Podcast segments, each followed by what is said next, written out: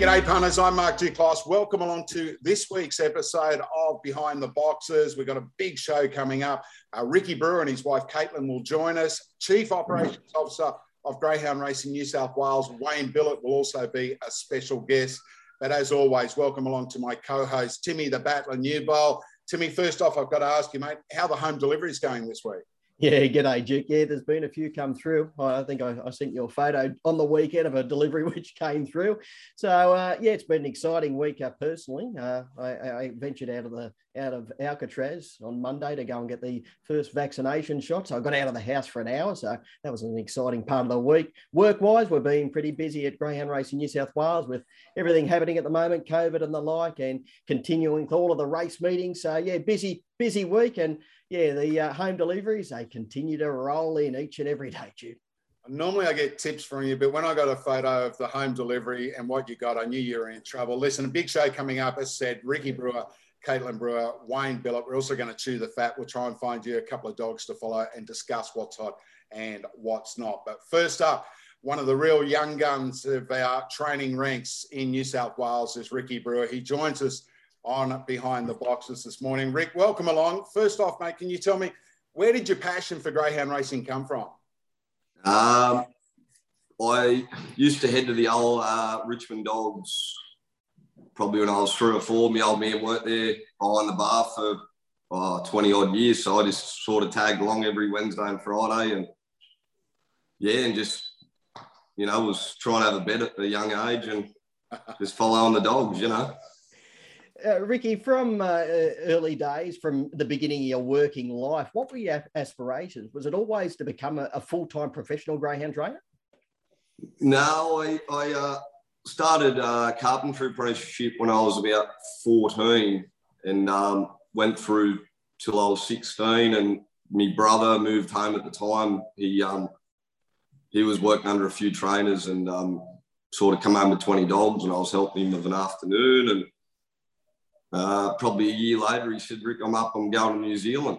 And uh, I think he left a week later and he left me with 20 dogs. I sort of went, I don't know what I'm doing. I was ringing him every day to say, what do I do? And yeah, that's sort of how it all kicked off and just went from there.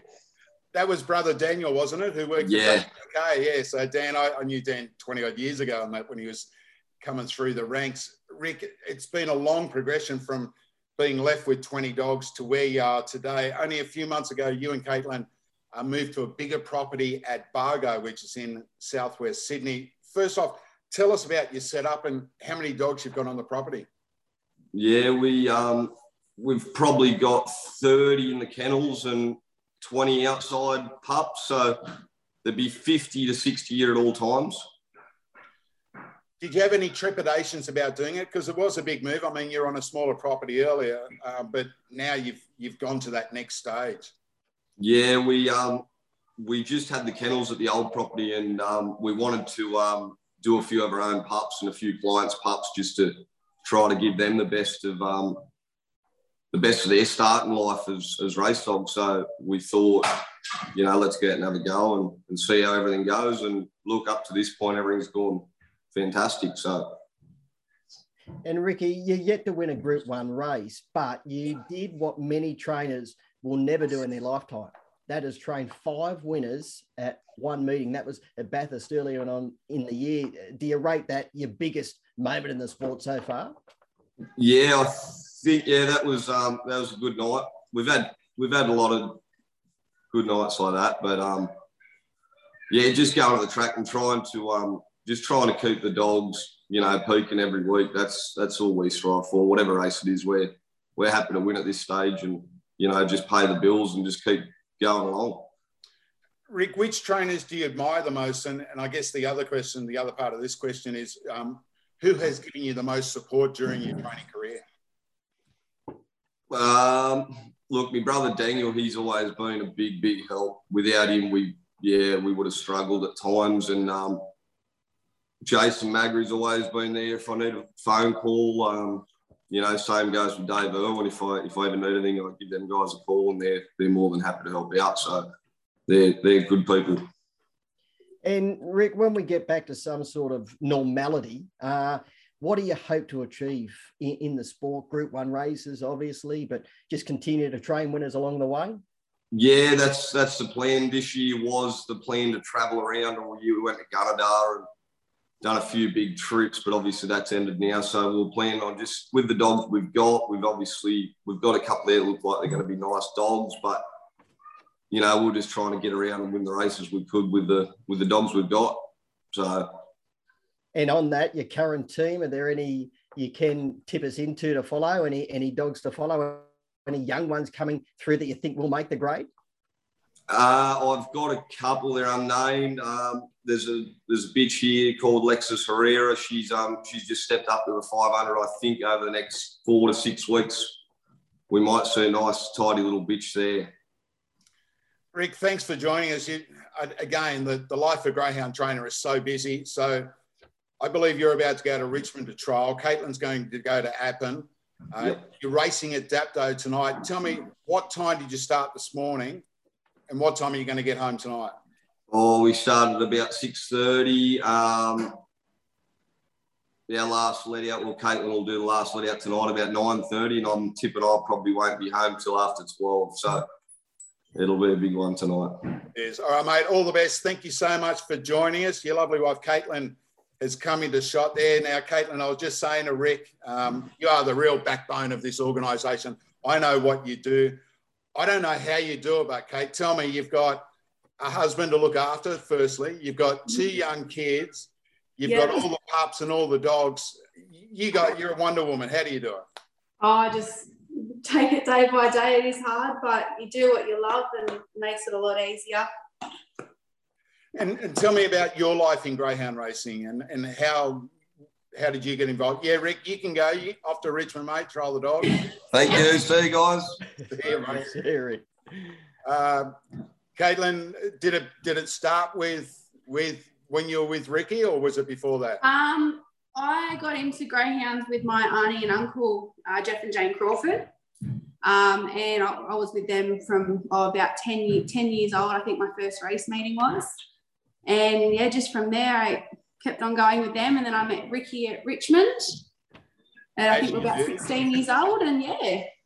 And Jeff and Jane, they're up here in Queensland at the moment. Of course, Jeff raced uh, Leroy Rogue, who won a Group 1 Hobart 1000. Yeah, he's at stud now. He's a, he's a stellar dog. Um, and his, yes, his stud career's it's starting off really nicely. So, yeah. All right, you better tell us which baby is this? Which one? What's what this name? is Jack. This right. is Jack. He's uh just shy of five months now. I see him on Facebook all the time. We take him into the kennels with the with the dogs. Yeah, no, he's he's great with the dogs. He uh he's very patient with me because unfortunately, you know, sometimes the dogs have to come first. But yeah, he's he's very good. He's very good with them. You are a you are a superwoman, uh, Caitlin. Believe me, because I've got a six year old and a two and a half year old, and we haven't got any pets. Actually, we've got a fish, uh, and that's enough for us at the moment. I don't know how. You, Come on. yeah, I know, I know. And we actually inherited him when we moved into the house too. He's out in one of the, the back pond. Um, Caitlin, you had three new pups arrive uh, earlier on the week. Uh, yep. Fernando Bale, uh, Serena Fly High, who is yep. the dam of Jungle Juice, Tommy Shelby. Gee, it must be uh, must be great to be to be uh, entrusted to, to, to young pups. Uh, the quality of, the, of that breed. Oh, look, when we got the phone call that um, we had secured uh, some of them, we were just over the moon because um, they're, they're, they're obviously very high demand pups. Um, but yeah, hopefully they're gonna they're gonna become something nice on the track. Anything half as good as Jungle Juice and Tommy Shelby, that'd be that'd be nice. Caitlin, is there any sort of, I guess, trepidation about it that you've got these pups that are so well bred and worth such a lot of money? Um, I, I, I already know the question, the answer to the question, but for the, those who don't, do they get any special treatment that the other pups don't get? Oh, look, they're, they're in a kennel that is uh, right, oh, they're in a yard, sorry, that is right next to the let out yard. So I um, am with them nearly all day, every day. Um, but, you know, they're, they're pups, they got to get treated like pups, they got to have fun, they run around, they've got balls in the yard to play with. Um, I am very, very uh, observant of them. I make sure that they're always in the yard, and if I can't see them, I make sure they come running out of the kennel and yeah. Now, we heard, uh, Which one's this one? This is. Oh, I've got another one. Lane. Good boy. A uh, big smile to you. Listen, we just heard Rick say, pardon me, he's off to Richmond. You're off to Appin to trial. Yeah. You come back, you've got to work the dogs in the afternoon. You do the last night, the let out last night. Um, you must get enormous satisfaction out of what you do. Oh, it, it is very rewarding, especially when, you know, like you mentioned earlier about like we got five winners in one meeting, um, which that's happened twice now for us. So um, it is it is very rewarding, you know, the early mornings, late nights. Mommy, what? How did you got that thing in your hair right now? I'm on the phone, Alan. Oh, the joys of technology, see? I know. no, but, But, it um, is. yeah, and- it is, and it is very rewarding. Yeah, and it is a tough gig, isn't it, Caitlin? I mean, it's not like it's a nine to five job where you just switch on and switch off. No, definitely not. You know, I'm up normally every morning. I'm up about four thirty with the kids or with Jack mostly, um, and I'm up from then. And the last let out, you know, is anywhere from nine to ten o'clock. So we're not in bed until about eleven. So it is it is very very long days and stuff. But yeah, like I said, it's very rewarding. Yeah. All right, we're going to let you go. So we know how busy your life is. Yeah. Well done. I mean, for what you guys are doing and the success that you're having, uh, it is it is great. It's terrific to see young people like yourself and Rick, you know, coming through the ranks and particularly having the success. So from everyone in the game, best of luck. We hope it Thank continues. you. I know you've got your hands full. I know how tough it is. So well done, Caitlin. No, thank you very much, guys. Good on you. That's Caitlin Brewer along with Ricky Brewer. We're going to come back with more on Behind the Boxes right after this.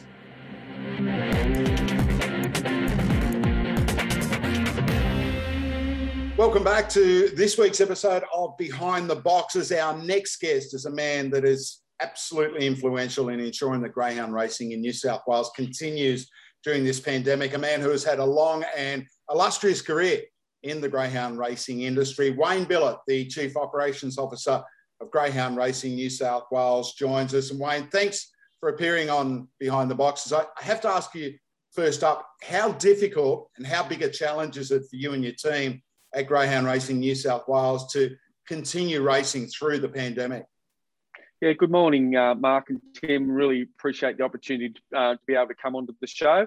Yeah, so certainly uh, a challenge has probably been a bit of an understatement, Mark. I think that um, you know the first time around last year, we, you know, we developed a style of racing and pattern, and which was sort of all encompassing with regions, etc., and worked really well. This time, been very different. The dynamics have been very different. It's been very the fluidity of it's changed. Um, it can change from hour to hour, day to day um, this time around, which in itself has has proved a huge challenge to be able to make sure that we're across all the changes, all the guidelines, uh, and be able to um, communicate that to industry and clubs, etc.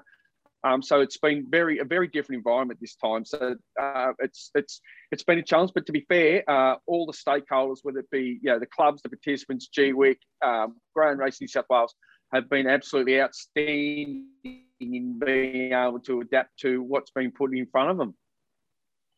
And Wayne, I've seen it firsthand. Your racing team, yourself, you've been flat chat all the way through. So I think uh, everyone deserves a pat, on the back in Greyhound Racing New South Wales because, as you just said, it's a it's a fluid situation. It changes hour to hour, and uh, everyone has done a great job. Yourself, the racing team, and everyone involved, all of the all of the uh, owners and trainers too, with going to the tracks, and even the trainers. We have been transporting their dogs to the track. They've been uh, they've been a big help in the last what six weeks or so. Yeah, definitely, Tim. And, and, and you're right. The, the racing team are the front line of, of their operations. They're the they're the, the boys that take the calls from people, whether it be nominations or whatever. So so them and themselves have done a fantastic job by navigating through that. And and you're right. This time we've had to, you know, because of those stricter lockdowns in them LGAs, um, we've had to transport the dogs. And and you'll know this firsthand, Tim. When we first started this, everyone was a bit hands off and uh, etc. So you know we can't be doing that. But now we're facilitating transport. But you know, 40 trainers, approximately 40 trainers are using the service. We're, we're transporting between 80 and 100 dogs a week um, to race meetings, which is which is an opportunity for people to still be able to race their dogs given the, the, the current environment. It's just important for those people and their mental health and their well-being and all those sorts of things as well. So there are a number of other factors um, that need to be considered in this whole the whole metrics of you know of the operational part. And Wayne, I, I guess one of the important things that we need to bring up there is that the cost for curing those dogs and transporting them to and from the track, it's actually worn by Greyhound Racing New South Wales. Yeah, correct, Mark. Um, so that's that's something that uh, Greyhound Racing New South Wales is is supporting um, financially. Um, and as I said, we a number of boxes for us, Mark. It allows people to have, still have their dogs race, allows them to still be engaged, it still provides them something to be involved in um, whether it's their hobby or their work or what it is. So we've seen that as a really important um, factor to be able to support our, our, industry people in those areas at the time. Wayne, can we go back to right to the beginning as far as you're, you're concerned? How do, how do you first get involved in greyhound racing? I tell you what, Tim, we're going back a long way. Um, so, but, but, anyway, um, to, to, be to be frank, uh, Tim, so uh, it was back in the uh, in the seventies, um, late seventies. My, my dad uh, was a, a cur- one of the curators at the Dapto track. Uh, so my uncle says he was a curator and the lure driver um, at Dapto. Cess was deaf and dumb, and most people would remember Cess from all those years ago. So he was a curator there, and Dad used to go up there and help. Uh, all the time, um, and was a part of the local show society, etc. So as a kid, uh, we lived, you know, well, mum and dad still lived like 150 metres down the road from the entrance to the showground. So I was on the push bike and school holidays and after school and up at the showground any chance I could get as a kid. So that sort of um, started the appetite, I suppose. And, and I am from a racing um, background. Um, my, my dad trained race horses out at Kembla Grange for a long time. Both my grandfathers were also racehorse trainers. And my uncle was a racehorse trainer and a greyhound trainer. So racing sort of in the blood. Um, and so that's sort of been the progression for me or the, how it sort of started. Wayne, I want to talk about your stint at Dapto firstly, and we'll talk about your career after that. But I want to go back to 1991. It was the first Superco Classic, I think. It was worth $100,000 to the winner. Uh, at the time, it was the richest greyhound race in the world. The crowds were massive at Dapto. And there's W. Billett looking resplendent in white top hat and tails thanks for that memory, Mark. Like just comes flooding, come flooding back. It's funny. I had um, I had uh, Simon Rhodes a few months ago send me a, a clip, an old YouTube clip. Um, of me actually walking onto the track in the white in the white top hat and tails. Yeah, that's, it's interesting. That's what we're um, looking at Billy, right at this moment, mate. Yeah, here it is on screen for you. Yeah, just so you can relive it again. Yeah, yeah. Thanks. Um, so Billy Dwyer was the secretary of Dapto in those days, and um, and as we know, he, he was a uh, he was an absolutely leader and innovator in, in, in greyhound racing, and to be fair, had a very big influence on, on my career. Um, so he said to me, Wayne, something different for the final. He said, normally I just normal wear a normal suit with a tie. He said, wear this, and I just put up, and I don't really swear a lot, Mark, but I can tell you there was a few chief superlatives come out on that occasion. I said, no, I'm not wearing that. He said, mate, you're wearing it. And um, anyway, at the end of the day, um, you look back on it as a bit of good fun. Um, it was at, at, the time, you're right, it was, you know what, talking about buzzes around racetracks, those type of occasions, there was just, they were packed to the rafters. There was just the buzz. You're right, it's the world, it was the world's richest greyhound race. Those sort of things have sort of set our platform for where our racing is. You know, people forget about what happened in those days, but that's what our industry's built on is those type of innovations and those type of people who just wanted to be out, make our industry better. It was a night full of drama, but uh, the race was called off. There, was a fall in the race. Dog ran back through the field. Um, what you know? How how vivid are your recollections of that night? Oh, it's it's crystal clear, Mark. Red Star Rocket, Harry Hampson. The dog gets to the first turn, falls over comes back. November Earl hits the front down the back straight, um, come around the home turn, and Harry Hampson run out in the middle of the track, and everyone trying to stop this dog um, from coming back into the field. Um, obviously, not successful. Um, so it was a no race. They did try to rerun the race the week after, but you've got to appreciate back in those days, 100,000 to the winner and the, and the second and third prize money wasn't too bad either. So they split the prize money and I think they got roughly sort of circa $15,000 each um, for each dog. So uh, there were some people, you know, people thought, well, I'm taking the money and running, so they couldn't get, they couldn't get, they couldn't get a quorum up to run it the week after, so they had to split the prize money. But uh, you know, the, the old, the old uh, analogy uh, is that no publicity is bad publicity. So I think it was just as much publicity generated after the event um, as if there was before the event. Quite remarkable 30 years ago this year, Wayne. Um, now, you mentioned innovation just a moment ago. Now, you've been a big part of innovation in, in greyhound racing. The Dapto puppy auction, you've uh, also introduced the Richmond uh, Riches puppy auction. Uh, I guess, you know, you've got a real passion for, for, for auctions. I do. I, I love the auctions, Tim, and we we actually done a couple of ready to run auctions at Dapto too um, in my time there. To be fair, they were only probably poor, uh, and the reason was just the time and the resources that probably needed to go into them. I probably didn't really uh, understand the volume of work that was involved. But me, auctions are that they've been a I think they're a big part of our industry and something that at times we've embraced really well and other times we haven't my view is I've always said that if we can get one new person into greyhound racing through an auction, the auction's successful.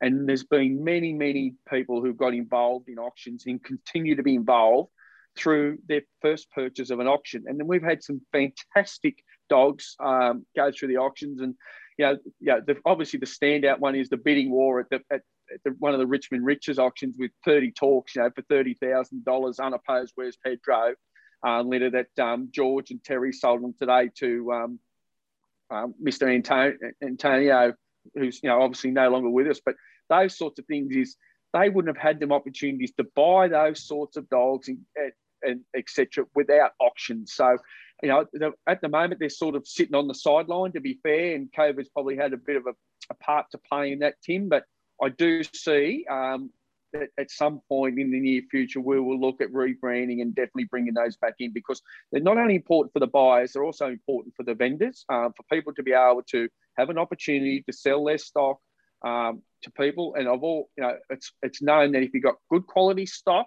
it will always sell at an auction, um, and history says that.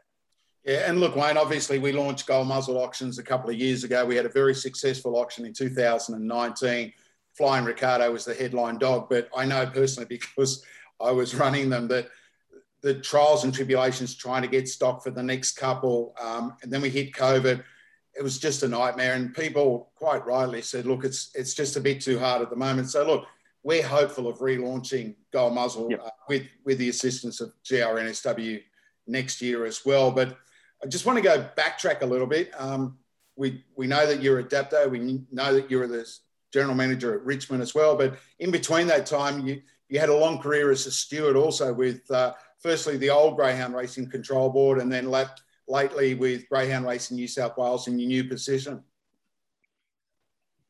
Yeah, so um, so along along my journey, Mark, I've worked for the Greyhound Control Board, Greyhound Racing Authority, Greyhound Harness Racing, Greyhound Racing New South Wales. You you name it, it's on the resume. Uh, I don't know if that's a good or a bad thing, but yeah, I mean, um, again, that was that was um, that started back in the in the Dapto days. Um, they they used to have club stewards back in those days. Um, so as you know, Dapto used to run twilight meetings. Was a lot of places used to run the old twilight meetings. So sometimes Dapto would have two meetings in the day. They'd have 10 in the morning, 13 in the afternoon, um, non tabs, and then their night meeting. Um, but generally, they'd have their 13 every Thursday afternoon.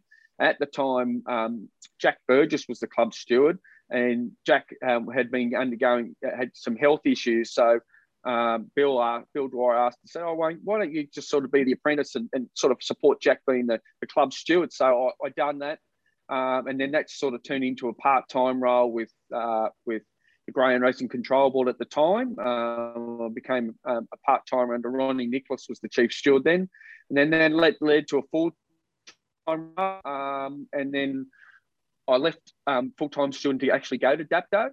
And then, and then when I left Dapto, I, I come back to be a steward again. Uh, and then I went to Richmond. So yeah, and stewarding's a, a, a really important part of our business. That interior component. It's, it's something I've, I've you know I've enjoyed.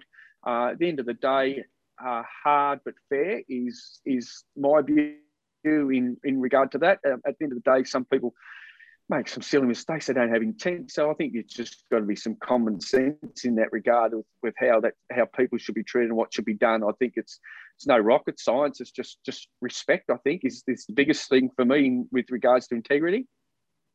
And Wayne, what what are some of the biggest changes you've seen uh, in your time in the industry? Oh, Tim, there's, that's that's that's a really good question. I, I think the, the the the on course attendance been has been one. I think that you know you, you, we you know we spoke about nineteen uh, nine you know back in the the nineties when that uh, hundred thousand on you packed them in.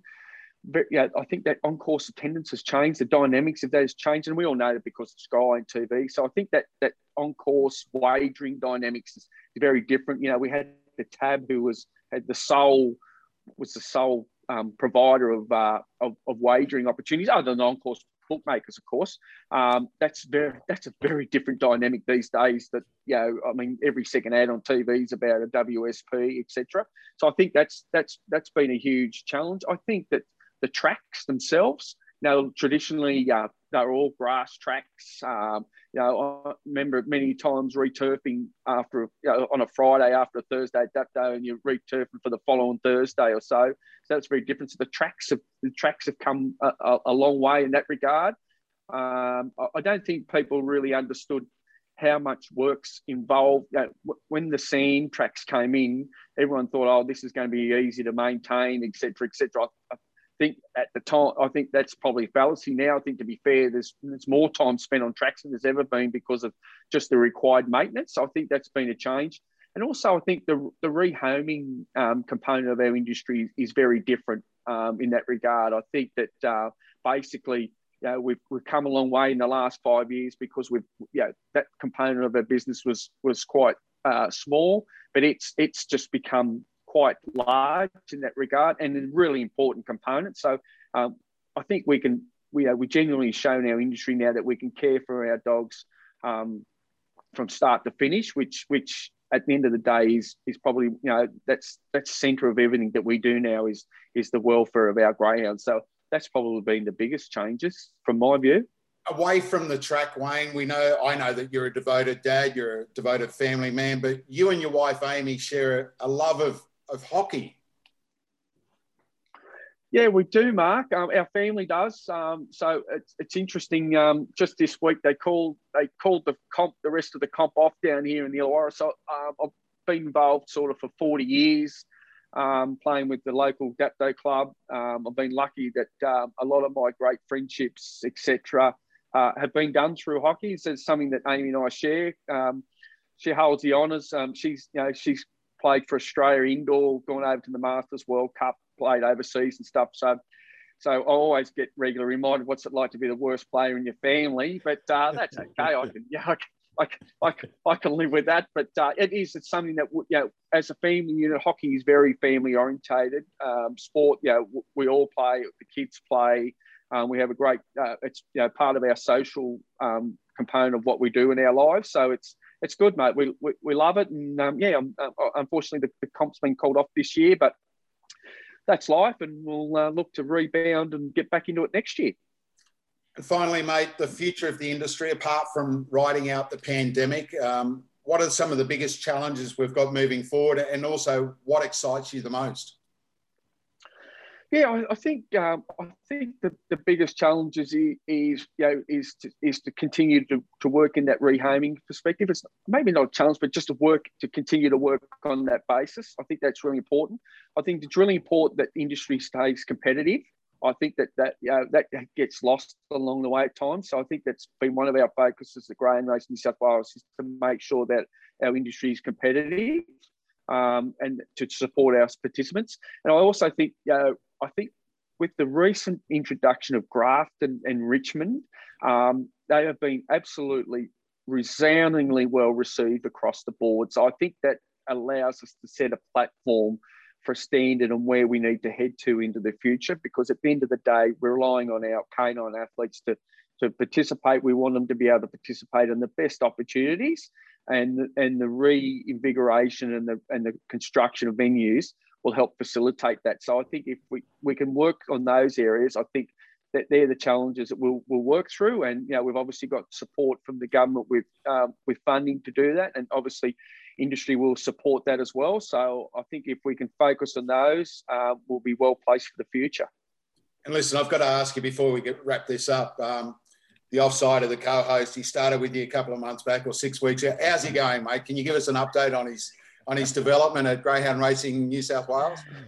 Well, uh, to be honest, uh, Duke, I don't think he what he signed up for. He's probably doing at the moment. To be to, to be totally honest, um, but um, so obviously, you know, Tim was brought in uh, from to be a club engagement to support me in that aspect and, and work with our clubs and and to be fair, um, we've dipped our toe in the water there, but haven't been able to do a lot. But um, from a transport and COVID perspective, uh, Tim's been um, absolutely great support to me um, in, in, that aspect. He's uh, initially I was doing that, and the workload was was becoming quite um, quite extensive. So Tim has, looks after all the operational aspects, dealing with GWIC, the trainers, the transporters. It's been absolutely fantastic, and uh, you know the, you know Tim and the racing team and and some of the other you know even you know the GWIC vets and stewards, some of the unsung heroes and some of this to to really make sure that we'll be able to get through it. But yeah, no, no. I look forward to when um, Tim and I can actually meet face to face because since he started, we haven't been able to do that, and and, and we'll uh, be able to attack some of the things that we need to do um, in, within our club framework. Atlee, you're safe for another month at least, I'd yeah. say. Yeah, the check's in the mail, Wayne. The check's in the mail. Don't worry about that. yeah, no, no, no. Wayne, uh, it's, it's been a great team effort. Thank you so much for your time, mate. Thank you for your contribution to the greyhound racing industry. You and I have worked closely together for a number of years now. Um, and I've said it to a number of people. I don't mean to embarrass you. You are the most honest, hardest working person I've ever met in greyhound racing. So, congratulations on your career, and let's hope it continues for many more years, mate. Yeah, thanks, Mark. I really appreciate that. Um, and um, if I can just say this, I think for me last week, um, what was really touching for me was that um, Amy actually got a, a bunch of flowers. Um, so we got some flowers delivered to our house last week, um, and they were from re- different representatives of the industry. Um, and for me, um, that small gesture um, at the time, because last week was a really tough time personally and industry wise, we were just doing it tough, and that to me just it just gave me a bit of, you know, I, was in comfort in what I'm doing and what we're trying to do and that we are doing the right thing for industry and only have ever tried to do the right thing for industry.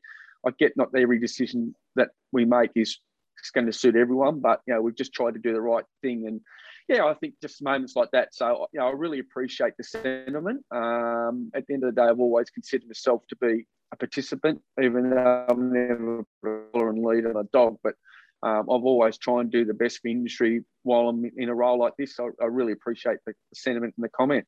Oh, that's great. And uh, it's the little things that matter the most in life, mate, as we all know. So, um, to the people who organised the flowers, to Amy, uh, well done. Congratulations. And, and again, congratulations to you, Wayne. Thanks for joining us on Behind the Boxes, and, uh, and we'll chat again in the future. Yeah, no worries. I really appreciate the opportunity being on, gents. Thank you.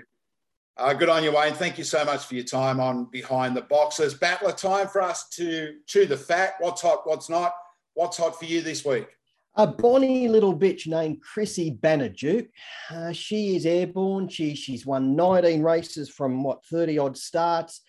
Last week at Richmond, she led all the way over the middle journey, but she's made it three on the trot and she's really found a mojo again in recent weeks. Barry Gibbons is her trainer. He does a tremendous job with probably what you could say a boutique racing team. Hasn't got a huge team. Um, she ran 30 and 30 at Richmond three runs ago over the 500, then up to the 590 at Bulli. Ran a near track record there and a terrific win at, at Richmond, as I mentioned last Saturday night, leading all of the way. And she beat some really, really quality opposition, including the likes of, uh, you know, Super Estrella, who we've both got a big, big rap on. Um, look, she's she's just she's right in that zone at the moment. Um, she's versatile. She's won over the 400, the 500, 600 meters. So yeah, she's my what what's hot this week. Chrissy Banner. Yeah, Barry does a great job with his dogs. All of them, uh, most of them, carry that Banner uh, suffix. I'll tell you what's hot for me, but a greyhound by the name of Orson Laurie, prepared by Lenny and Evelyn Harris, uh, stepped out of Grafton on Sunday afternoon. First up in a maiden, and runs a track record of 1981 over the 350 metres. So the last time I remember a greyhound uh, making its debut and setting a track record, I think it was Space Star at Richmond over the 618 metres. That's going back, you know, five or six years ago now. But uh, this young pup owned by Laurie Ruffalo, who's been a long time client of the Harris Kennel. Uh, he's by Orson Allen out of, um, I think it's Jackie's. Laurie's Jackie. Laurie's Jackie, that's right. Uh, again, one of Laurie Ruffalo's breeding that. Boy, oh boy, to run 1981 A is an enormous thing, but to set a track record at your first start, that's huge as well. Yeah, in the previous record, Typhoon Sammy, 1985, very, very talented greyhound. Now in the care of Jason Thompson, and he is on a, on a Victorian Country Cups path. So it just shows how how uh, how good you know uh, Orson Laurie could be if you, you take drawing a line through Typhoon Sammy. And I do know a greyhound at the moment, Duke Mickey uh, Mickey Do has been yep. burning up the track at the Gardens has run thir- uh, 29 30 on a, a, couple of times over the 500 meters. I know he trialed at uh, Grafton prior to the Winter Carnival, and he trialed around 1980 as well. So he, he, he, I'm just gauging a line through those two greyhounds. What they've since done, you know, running around the 19s, you know, eight at at, uh, at Grafton. So I, I think he's got a pretty big future. But you know what? I can't work out how on earth did he start two dollars fifty from box two? Well, I don't look. I don't think Lenny and Evelyn are, are, I don't think they're a big what we would call a big punting kennel. Um, and he had trial there. People knew about him, but it, was the case the week before. I think Andrew Monaghan had a dog started tens on um, because of his trials as well. So maybe they just they missed that one and let it go through yeah. the keeper. But of course, the Harris has had great success with that great old warhorse, Cosmic Bonus. And, and I think Evelyn said it'd be great if we had another Cosmic Bonus. Boy, oh boy, Orson Laurie to run a track record first up, uh, an outstanding effort. I'll tell you what else, hot battler this week at Bulli, race four and race six, two of the best races we've seen in recent times. Obviously, Wenny Park in hiatus at the moment. Let's talk about race four. It's the top grade sprint over 472 metres this is a group class field. Isn't it? What Lily Banner, she's a Group One Peter Mosman winner. Good odds cash. She's a real up and comer. She won the New South Wales Sprint Championship only a couple of weeks ago in Zone One. Wow, he needs no introduction. Zipping Conway, he's quite possibly one of the uh, biggest boom dogs in New South Wales. It is a red hot field. Wow, he was brilliant on Wednesday night, running 26.04 around Bulli. Um, he's backing up again on Saturday night, but gee, it's a hot race. Um, you know, we've both got a big rap on good odds cash. She's drawn to get clear running early uh, underneath wow. Zipping Conway, he's won five out of seven, Duke, and he's run very quick time around there. He's broken the 26, so it is a red hot field. We'll be tuning into that race, 708 on Saturday night. Yeah, and of course, Trunky Rose, who draws box six, uh, she was a finalist in the Group One Bulli Gold Cup earlier this year. Malzini, um, you know, terrific money spinner. It is a red hot field.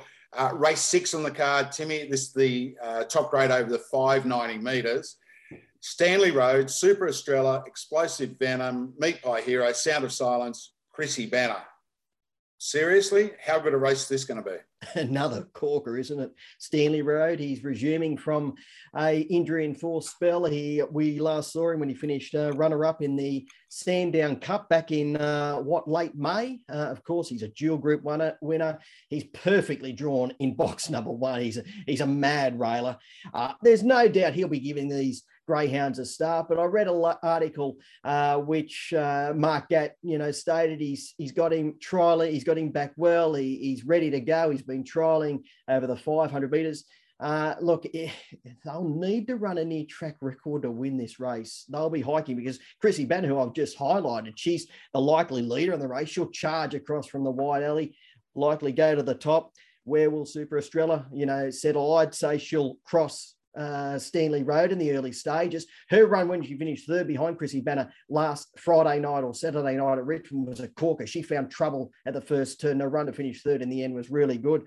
Uh, you can't knock Sound of Silence. What he's won what 15 or 16 of 30 odd starts uh, and explosive venom. He's uh, or she's the real up and comer. So yeah, another cracking race. We're, we're not we're not seeing City racing at Wentworth Park, Duke, but we're certainly seeing City class racing at Bulli. I've got a real rap on Explosive Venom Battler, um, trained by Dan Flanagan uh, up at uh, near Cessnock at Heddon Greta and that. Um, she has jumped out of the ground the last you know four starts she's won on the bounce. She won at the Gardens in 29-29. We're talking a length and a bit outside the track record. Uh, then went won again at the Gardens. Then went to Maitland, won over the 565 metres. But have a look at a win last week at the Gardens over the 600. She had no, she wasn't entitled to win the race the way it was run and the trouble she struck. I know there's a massive mm. step up in class for her, but I also know that, you know, greyhounds, when they're racing with confidence, they do things that you don't expect them to do. And she can obviously run time 29 2 at the Gardens. Thank you. Yeah, she is an up and comer, but yeah, as you just alluded to, it is a big, big, steep uh, rising class here. Like she beat Sailing Home, who you know, only a fifth grader, you know, uh, at, at, a latest run of the guns. I know she's put the time on the board, but hey, this is this is near enough to a, you know, we know he's a Group One dog, Stanley Road, Super Estrella. She'll get to Group One level. The way Chrissy Banner is going, look, she could she could end up in anything, even down the track in in Group Ones. If if Barry elected to go, you know, maybe up to you know uh, the middle journey interstate and, and and look for a group one later in the year. So yeah, I I, I do I, I, concur. She's she's got ability. She's on an upward trend, but gee, yeah, she is rising sharply in class here.